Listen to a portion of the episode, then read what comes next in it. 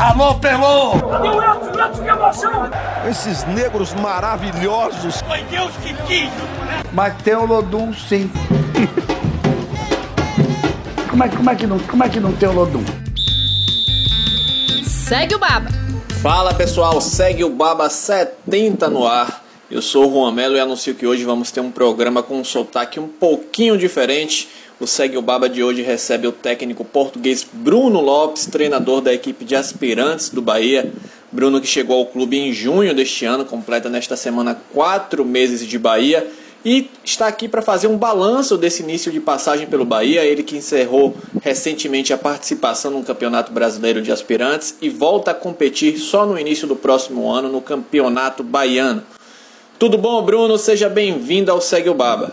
Ah, tudo bem, obrigado. E desde já agradecer o convite para participar aqui com vocês neste, nesta conversa. É um prazer todo nosso. Para bater esse papo aqui com o Bruno Lopes, estou com os meus parceiros Pedro Tomé e Rafael Santana. Tudo bom, Pedro, Rafa? Fala, Juan. Fala, Pedro. Bruno, ouvintes do Segue o Baba. Um prazer imenso receber o Bruno aqui. Tenho certeza que esse bate-papo vai ser muito produtivo. Fala, gente. Tudo bem, Bruno? Seja bem-vindo. Obrigado por estar conosco. Acho que vai ser muito enriquecedor, pelo menos de ideias de futebol, com certeza. Bruno tem muito a agregar para a gente. Acho que o torcedor gosta disso, né? Além de ouvir de futebol, tem torcedor que gosta de contratação, que a gente sempre fala, mas tem, tem quem gosta de futebol, e com certeza Bruno, que vem da escola portuguesa, estudiosíssima do futebol, talvez uma das grandes responsáveis pela, pelo grande avanço do futebol mundial, talvez, né? Pelo estudo do futebol mundial, deve ter muito para entregar para a gente hoje. Exatamente, Pedro. Eu vou até começar essa rodada de perguntas perguntando a você, Bruno, o balanço desse início de passagem pelo Bahia. Acredito que foi um início muito intenso, né? Porque para quem não lembra, lembra, Bruno comandou a equipe profissional em uma partida contra o Grêmio naquele momento que o Dado Cavalcante saiu, antes da chegada do Dabove. Aí disputou o Campeonato Brasileiro de Aspirantes, parou na segunda fase. Acredito que tenha sido um início de trabalho muito intenso, de fato. Como é que você analisa? O que, é que te agradou? O que, é que não te agradou? Se ficou surpreso com alguma coisa? O que, é que você pode dizer? Então, realmente foi, foi muito intenso. Uh, foi chegar e, e, arregaçar as mangas e começar a trabalhar. Quando eu cheguei, o campeonato de, de aspirantes já estava, já estava a decorrer, já tinha duas rodadas completas. Portanto, foi basicamente interagir com, com a comissão técnica que estava aqui, perceber o que tinha sido feito, perceber também quais eram as ideias Obviamente que antes de, de, de vir uh, tive a oportunidade de ver os jogos que tinham sido realizados, perceber a ideia, perceber se, se, me identificava com alguma coisa, o que é que eu poderia também melhorar ou, ou, ou desenvolver. Então foi, foi realmente chegar e arregaçar as mangas, pôr mãos à obra. Depois foi realmente muito intenso.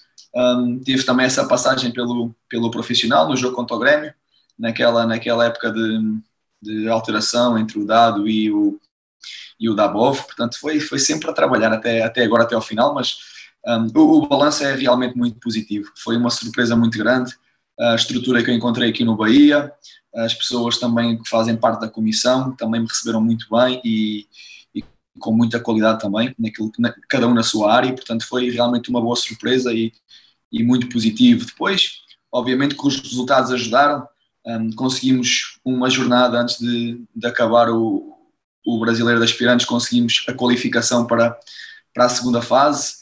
Um, na segunda fase tivemos aqui quase, quase a conseguir o acesso à semifinal, que ficou por um cartão amarelo. Nunca tinha havido uma situação destas, ficar de fora por um, por um cartão amarelo, né? devido aos critérios de desempate. Um, quer dizer, se fosse um, desempate por confronto direto, nós teríamos passado, mas foi por diferença de gols, número de, número de triunfos e aí foi para a última que era estava tudo empatado e fomos para para o desempate por cartões amarelos, nós tínhamos 22, eles tinham 21. Eu acho que somos um pouco indisciplinados e por isso ficámos de fora. Mas não, foi realmente muito positivo, muita, muita coisa positiva. Um, como eu disse, foi muito bem recebido por todos. A estrutura do Bahia um, impressionou-me também ao nível do, do, melhor que há na Europa. E, e a qualidade dos jogadores, qualidade individual. Eu já sabia que que por norma o jogador brasileiro é muito bom tecnicamente, tem muita qualidade individual e, e vim confirmar isso. Um, e, e mesmo ao nível da competição. Depois, é, obviamente, essa experiência foi, foi realmente enriquecedora também, ter a oportunidade de comandar a equipa principal no jogo contra o Grêmio e também contra um treinador que tem um passado muito muito importante em Portugal, como é o Luís Filipe Scolari, não é? Fez muito por nós lá no 2004, 2006, foi, foi muito importante para, para o futebol português, uh, principalmente no que respeita à seleção nacional. É, imagino a frustração, né? Quando você está comandando a equipe, aí de repente você vai fazendo todas as contas e descobre que vai ficar de fora por causa de um, um cartão amarelo, né? É, é, não sei se não sei se o, o, Bruno sabe, não sei se em Portugal é assim.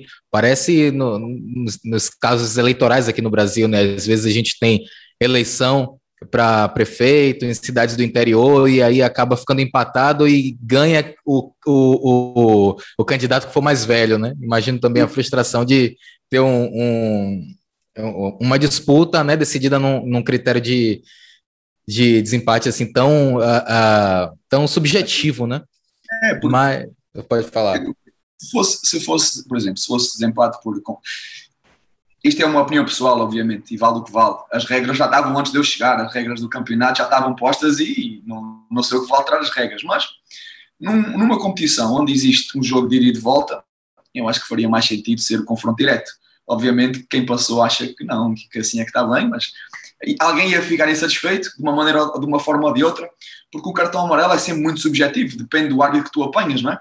Podes apanhar um árbitro que é mais sensível ao cartão amarelo e outro que deixa jogar mais. Portanto, aí torna-se um pouco mais subjetivo, uh, mas é, é realmente, diga, é, é, frustrante ficar fora por um cartão amarelo. Como eu disse, nunca tinha acontecido, mas são as regras e já estavam implementadas antes de eu chegar e antes, e, e, e são as regras que nós temos que respeitar, por isso é o que é.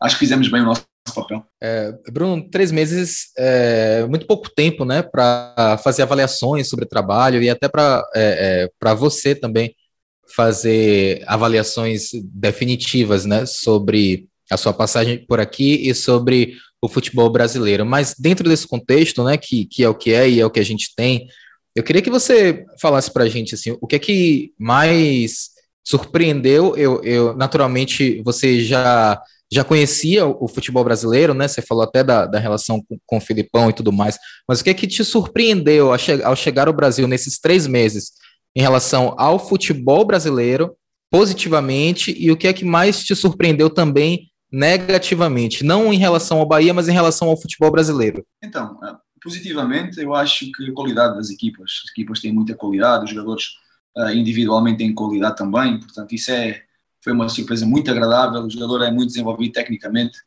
um, isso foi, foi realmente muito positivo. A qualidade também uh, das pessoas que trabalham, neste caso comigo, portanto, desempenham funções quer a nível da preparação física, auxiliares, quer a nível da observação, são, são pessoas com, com realmente muito bem capacitadas e muito bem desenvolvidas nessas áreas. Portanto, isso também foi uma, uma boa surpresa e muito, positiva.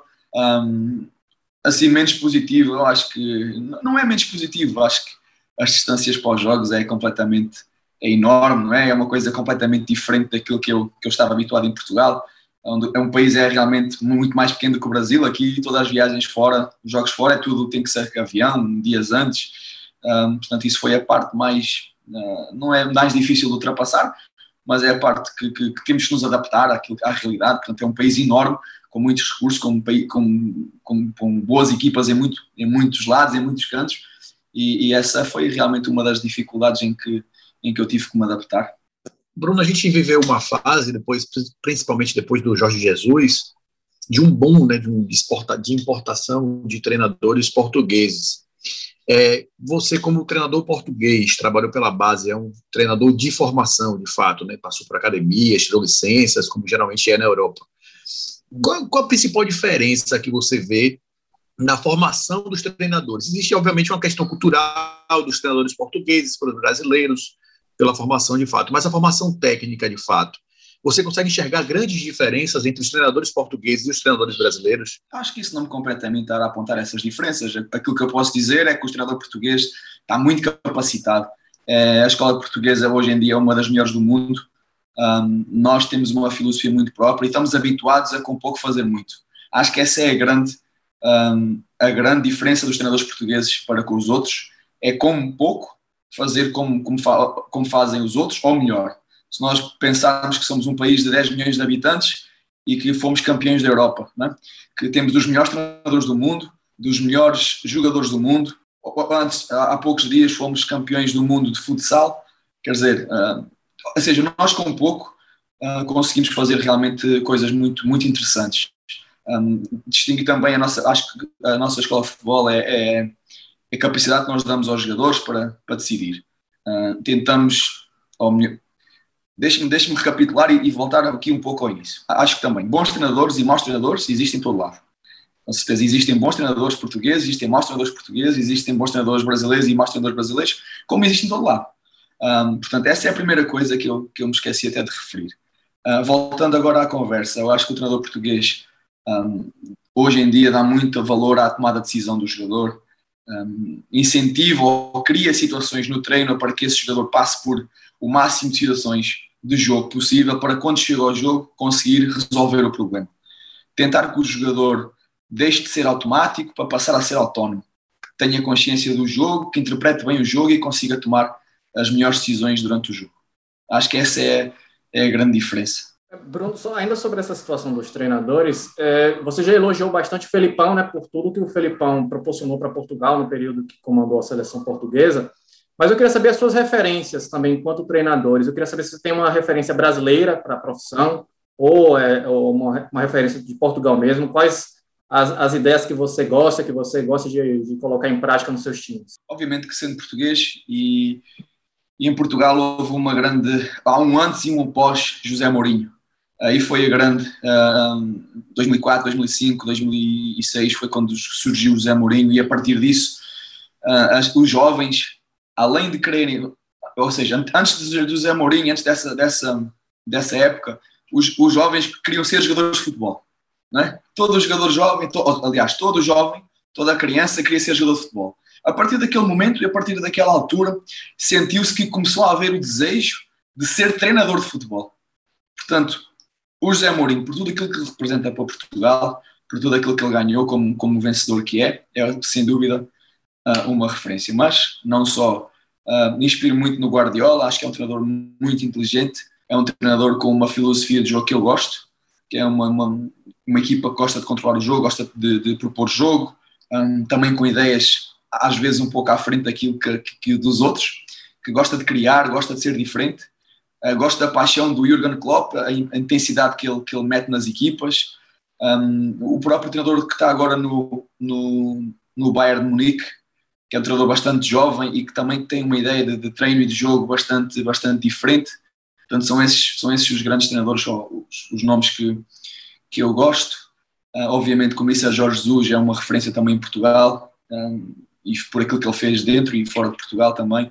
Um, em, em termos de, de, de, treinadores brasileiros, acho que eh, não, não tenho assim alguém que eu siga, mas, mas reconheço o trabalho do Tite, por exemplo, que é um treinador também bastante inovador, um, e outros, obviamente, o Cuca, que está a fazer um bom trabalho no Atlético, um, o Renato Gaúcho, né? portanto, são treinadores com enorme, enorme nome aqui no Brasil, que estão a fazer bons trabalhos, já tinham feito bons trabalhos, mas as grandes referências são, são aquelas que eu, que eu referi antes. É, Bruno, aqui no podcast Segue o Baba, a gente costuma, em determinado momento do, do programa, colocar o, o convidado, o entrevistado, numa saia justa. Geralmente é mais para o final, mas já que a gente está falando sobre treinadores, eu vou fazer logo agora aqui no começo. É, você falou sobre o José Mourinho, falou sobre o Pep Guardiola, são dois treinadores que definiram uma geração, né? Que por muito tempo protagonizaram uma rivalidade é, muito grande e com estilos completamente diferentes mas ainda assim, dois treinadores vitoriosos. Se você se te, fosse dada a oportunidade de é, escolher acompanhar todos os passos de um desses treinadores, um só, qual seria? Essa é uma pergunta muito difícil de responder, não é? Eu sei. É muito difícil de responder, porque, como, como disse, são dois treinadores completamente diferentes, com estilo completamente diferentes. Ambos, dois vencedores, é? ganharam tudo. Um, é uma pergunta muito difícil de responder. Isso é aquela história que é o melhor se é o Ronaldo, se é o Messi, não é?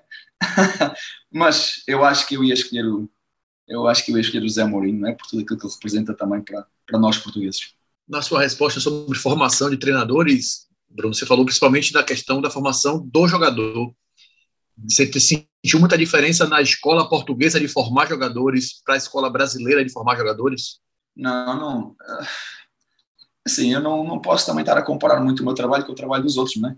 ou com o nosso trabalho. Eu não tenho essa percepção ainda, como, como foi referido há pouco tempo. Estou há pouco tempo no Brasil, não tenho essa percepção um, tão, tão detalhada para, para estar a afirmar tal coisa. Não, eu acho que, como eu disse antes, há muito, bons treinadores portugueses, portugueses e brasileiros também que têm feito um desenvolvimento muito, muito forte do jogador. Acho que não há assim grandes diferenças.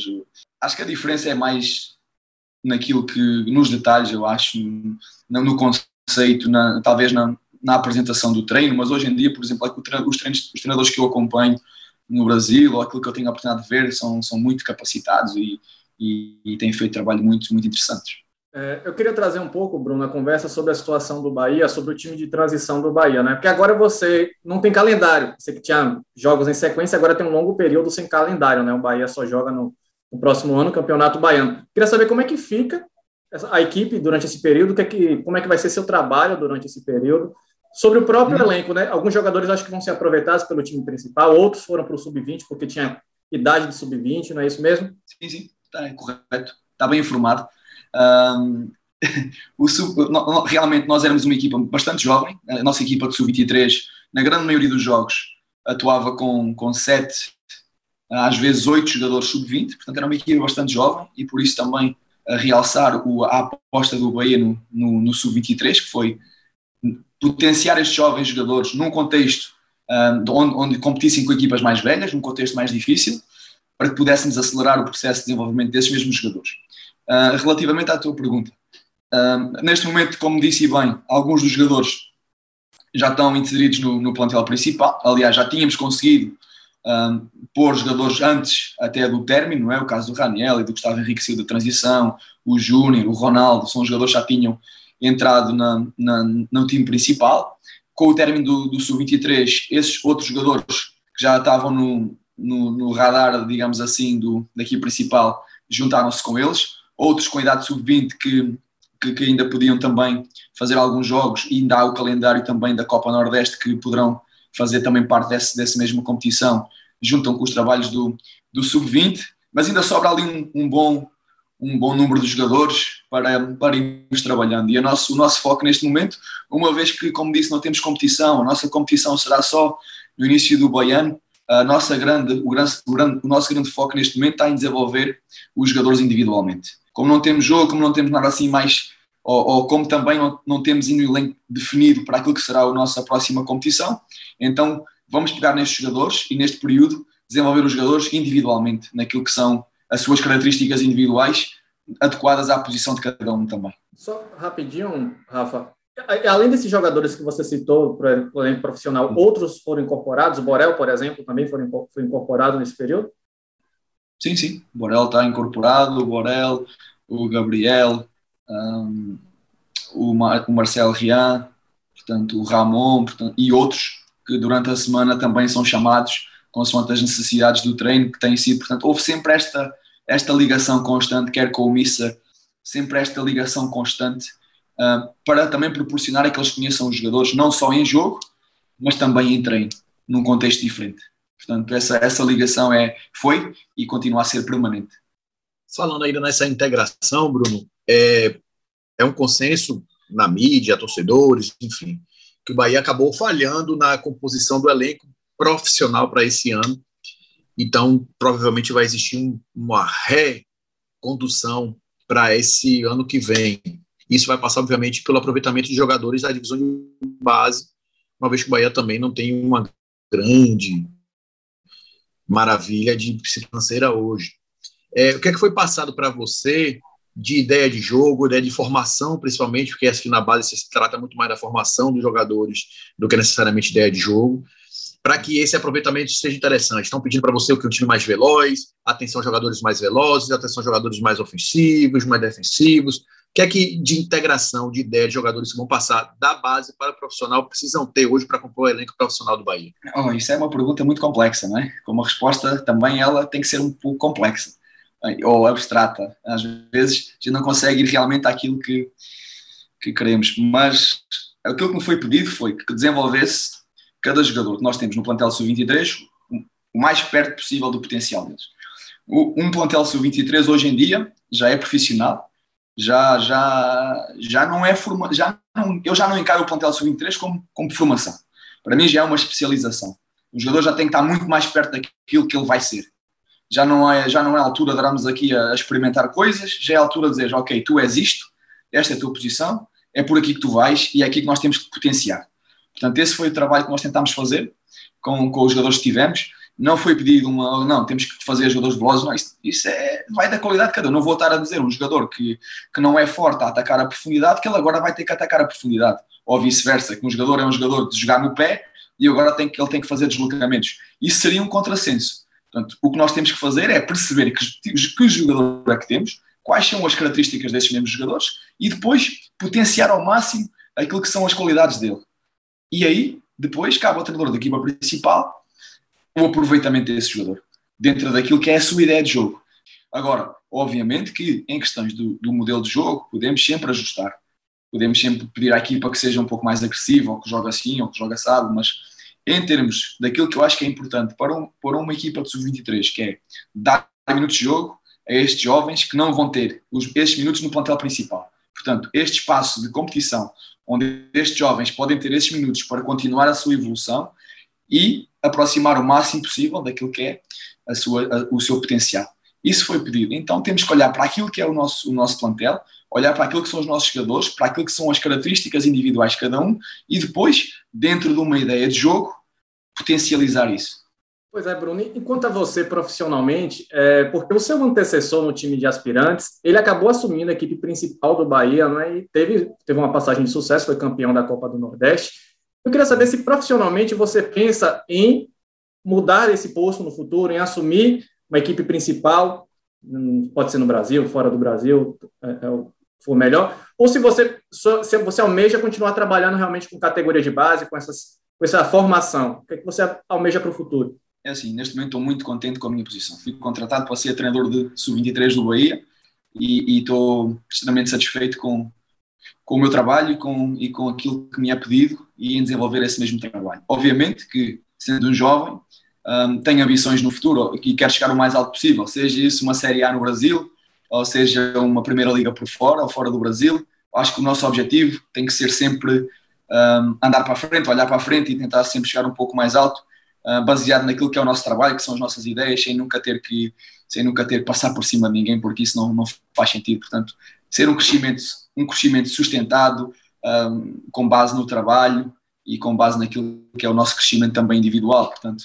um, neste momento, eu acho que estou no quadro perfeito, naquilo, no perfeito não, não, não quero dizer ideal, mas acho que estou no, no, neste momento da minha carreira, acho que estou naquilo que eu, que eu devo estar, que é neste, neste, neste projeto do Sub-23 do Bahia, a desenvolver estes jogadores e ao mesmo tempo também a crescer como treinador, a conhecer o futebol brasileiro o mais possível. Portanto, acho que é uma está a ser uma boa relação e estou no, onde, onde eu queria estar neste momento. Bruno, eu vou resgatar é, uma passagem da, de uma entrevista que você concedeu naquele momento em que você assumiu a equipe principal, né, antes do jogo contra o Grêmio.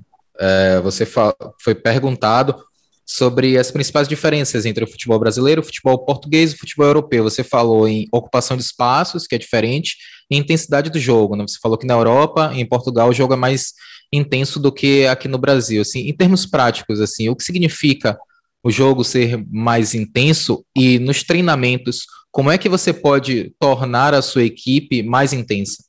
O, que, o jogo é mais intenso, ou seja, a bola anda mais rápido, menos toques, as equipas fecham mais, há menos espaço para jogar. Portanto, tens de ser muito, aqui no Brasil, quando tu recebes a bola, normalmente tens espaço, consegues dar um, dois toques na bola. Muitos jogos em Portugal tu não tens esse tempo. Principalmente quando entras no meio campo ofensivo, não tens tempo. Assim que recebes a bola, vais ter um jogador ou dois em cima de ti. Uh, os treinadores um, são muito. Dão muita importância àquilo que também é a equipa adversária e preparam muito bem os jogos, portanto há muito pouco espaço para, para jogar. Isso é uma, foi uma diferença que eu, que eu encontrei em relação à intensidade, é isso: é a circulação de bola, é a forma como as equipas reagem à perda de bola, uh, muito agressivas, uh, ou a maior parte delas, não quer dizer que haja outras que não, que não façam um pouco mais lento, mas essa foi, foi a grande diferença. Depois temos que potenciar isto tudo em exercícios de treino, não é? Com montar uh, exercícios treinos que direcionem para isso mesmo. Uh, para, para que haja essas reações à perda rápidas através de feedback, quando o jogador consiga ter sucesso, para perceber que realmente se isso acontecer, uh, vai conseguir fazer gol ou vai conseguir recuperar a bola mais, mais, mais, mais rápido ou, ou se, se circular a bola mais rápido vai conseguir abrir mais passos. Portanto, em situação de treino, uh, conseguirmos manipular os exercícios, digamos assim, para que obtenhamos os resultados que queremos depois em situação de jogo. Bruno, desculpa a insistência, a gente está falando Brasil, Portugal, Brasil, Portugal, porque de fato é a gente sempre entender esse movimento. E eu vou fazer a pergunta que eu fiz ao treinador do Vitória, que fez a carreira dele, ele é naturalizado japonês, Wagner Lopes, fez a carreira dele toda como jogador no Japão e resolveu ser treinador do Brasil, que é uma máquina de moer treinadores, né? Tem uma cultura de demissões, de culpabilidade do treinador de forma extremamente descartável, por mais que tenha uma regra, como a gente tem hoje na Série A e na Série B, você tem limite de treinadores, mas ainda assim extrapolam o limite de demissões. O que é que te fez sair de Portugal, de um time tradicional na formação de base, você já com algumas experiências rápidas, mas também no time profissional, por que, que você veio para o Brasil que existe essa cultura tão grande de culpabilizar o treinador por tudo que acontece de bom e principalmente de ruim no futebol? Foi o desafio. Nós temos que aceitar os desafios que nos são propostos. Né? Na altura que já, tinha, já não estava a treinar, na altura estava sem treinar, tinha, tinha saído do, último, do meu último trabalho, portanto o desafio foi lançado e eu gosto de desafios. Nunca tinha pensado na minha vida em treinar no Brasil, tinha pensado em treinar em vários países. Né? Nós, como treinadores, eh, fazer, gostamos de fazer planos e planear, ah, gostava de fazer isto, gostava de treinar aqui, e este vai um pouco também de encontro àquela pergunta que foi feita anteriormente, o que é que tu gostavas de ser no futuro? O, isto, o futebol tem-me ensinado que não vale a pena fazer muitos planos, porque eu nunca tinha pensado em ir para o Brasil e agora estou aqui no Brasil. Foi, foi um desafio que me foi proposto e eu decidi aceitar o desafio, disse, por que não? Às vezes a gente tem, a gente tem aquela... O ser humano normalmente tem medo das coisas e diz, ah, aí se der errado, não sei o quê, mas isso der certo? A pergunta tem que ser essa, e se der certo? E por que não? Eu já estava habituado a trabalhar com jogadores um, sul-americanos, mais especificamente brasileiros, tive essa oportunidade no, num clube como o Portimonense, que tem, que tem uma influência muito grande neste mercado, que traz muitos jogadores do Brasil, portanto tinha tido essa experiência, tinha conseguido bons resultados no Sub-23, não só desportivos, mas principalmente no desenvolvimento de, de, de jovens jogadores para o plantel principal, Portanto, já tinha essa percepção daquilo que, que ia ser a exigência e, e decidi aceitar o desafio. O Bahia é um, é um clube, é um gigante, digamos assim, principalmente aqui é, é, é inacreditável a, a força da, da, torcida e o apoio que, que nos dão e, que é a cobrança também, que é enorme, é tremenda. Ah, em, em, determinados momentos uma coisinha é, é, é muito dilatada, digamos assim, a, a, cobrança aqui é muito, muito grande comparado com Portugal, não, não, não tem nada a ver, é incomparável. Um, e foi o desafio, acho que é, temos que aceitar os desafios que nos são propostos e temos que continuar a, a, evoluir. E para mim foi mais uma oportunidade para, para continuar a evoluir, para continuar a progredir como treinador. É, desafio mesmo, porque eu imagino que quando você aceitou a proposta do Bahia, você não esperava que dois meses depois estava assumindo o time principal num jogo de Série A da, daquela forma. Nunca, nunca, nunca pensei, nunca esperei. Em dois meses, olha, Bruno, podes ajudar aqui? Claro, sou funcionário do clube, estou aqui, sou mais um para ajudar, porque não, é, foi arregaçar as mangas, mudar-me para o CT, ficar lá desde aquele dia, já não sei se foi terça, se foi segunda, não tenho a certeza, mas só que fiquei, fiquei lá seguido até à viagem, fomos viajar para Porto Alegre, voltámos e só depois é que eu fui para casa, muitas horas sem dormir, uh, muito, muito trabalho para fazer, muita coisa para analisar, olheiras gigantes, né? E a torcida a dizer: Olha o cachaceiro, olha o cachaceiro. Era só, só sem dormir, estava só sem dormir, mais nada. Mas foi realmente um desafio enorme, foi algo inesperado, mas ao mesmo tempo uma, uma experiência muito enriquecedora ter a oportunidade de trabalhar com os jogadores de, alta, de, alta, de alto nível no Brasil e representar um clube enorme como é o Bahia, com, com a força e, e da, da, da sua torcida. Imagino. Bruno, nós vamos chegando aqui ao final do programa. Agradeço demais a participação e desejo boa sorte nessa caminhada do Bahia. Eu é que agradeço o vosso convite e foi um, um, um, prazer enorme estar aqui a conversar com vocês. Pedro, Rafa, obrigado. Até a próxima, meus amigos. Valeu, Juan. Pedro, Bruno, galera que está ouvindo, segue o Baba. Tenho certeza que o torcedor do Bahia vai curtir muito esse papo. Até a próxima, um abraço. Valeu, gente. Obrigado. Obrigado para quem está ouvindo, obviamente. Obrigado a Bruno pela disponibilidade, pelo papo de altíssimo nível enriquecedor. Muita sorte, muito sucesso. Espero que tenha vida longa, que a gente, a gente precisa de treinadores com boas ideias nesse nosso futebol. Com certeza. Muito obrigado. Obrigado. Valeu, pessoal. Valeu, pessoal. Segue o Baba toda sexta-feira nas principais plataformas de podcast. Forte abraço. Alô, Pelô! Que emoção! Esses negros maravilhosos. Foi Deus que quis! Mas tem o Lodum, sim. como, é, como, é que não, como é que não tem o Lodum? Segue o Baba.